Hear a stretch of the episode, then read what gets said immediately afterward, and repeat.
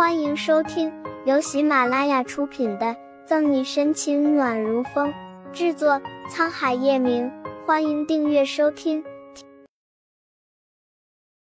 第764章，我让你查的是怎么样了？下城的叶氏大厦。什么？叶晨玉从座位上站起来，红眸变得危险，不可思议地站起来，瞪着乔瑜。你们都是干什么吃的？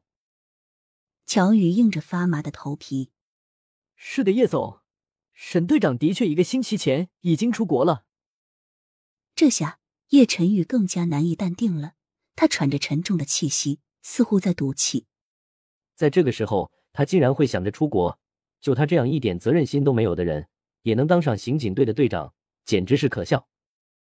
乔宇尴尬地接过叶晨宇的话。叶总，话也不是这么说的。沈队长他只是去散散心，要不了几天就会回来的。再说了，谁让你得罪沈队长呢？话说到后面，乔宇没有继续说下去，他悄悄地抬头看了下眼前的叶晨宇，生怕因为自己这些话让原本就已经很生气的叶晨宇会把自己给炒鱿鱼了。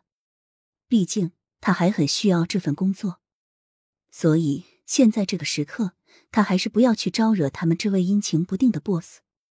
在说什么？怎么不继续说下去了？叶晨玉阴恻恻地盯着乔宇。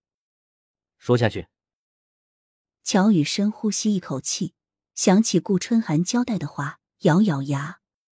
叶总，这可是你让我说的，我要是说出来，你可不要怪罪于我啊。叶晨玉的嘴角勾起一个弧度，什么时候乔宇也学着跟他谈起条件来了？罢了，也无所谓。你有什么话就尽管说，只要不是涉及到公司利益的事，我可以不怪你。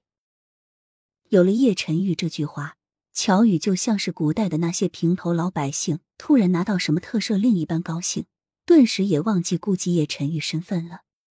叶总，说实话，从一个旁观者的角度来看，左心妍小姐和小少爷的事，换作是谁也会选择离开。在这件事里面，真正不对的人其实是叶总你啊。试问有哪个女人愿意接受自己深爱的人突然冒出一个他和别人生的孩子啊？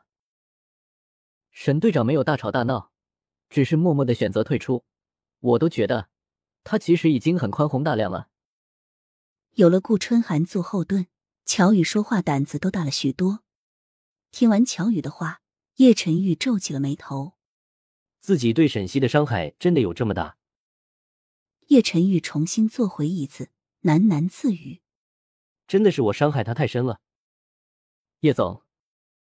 话都说到这个份上，乔宇继续说。试想一下，要是一个女人不会因为这些事情难过，反而表现得很大方的话，那是不是代表着她不会吃醋？那么在这之前，她对你的感情都是假的。叶晨玉挑眉，冷傲孤清的眼眸看向乔宇。顾春寒那小丫头没少撺掇你吧？乔宇跟了他这么多年，叶晨玉很清楚他的胆量。即使心虚的冒冷汗，乔宇还是坚决的摇摇头。叶总误会了，我和春寒小姐压根就没有私底下来往过。是吗？叶晨玉没说信，也没说不信。既然如此，叶总，你要选择到国外去把沈队长给追回来吗？见叶晨玉完全没有责怪自己，乔宇松了口气。面对乔宇提出的这个问题，叶晨玉不想给出一个正面的回答。忽地，乔宇像是想起了什么来，即使有顾春寒撑腰，但他今天的话未免也太多了一点，怎么能够当着自己老板的面主动谈论他的那么多私事啊？我让你查的事怎么样了？根据沈队长的通话记录来看，他进修学习的那几天的确给叶总你打了不少电话和发了不少信息。乔宇立即把文件夹里的几张通话记录递给叶晨玉。查清楚是什么原因了吗？叶晨玉翻着几页纸，俊逸的眉蹙得更深了。查过了，是沈队长的手机被人恶意植入病毒，拦截了电话和消息。不管是叶总你联系沈队长，还是沈队长联系你，都不可能。本集结束了。不要走开，精彩马上回来。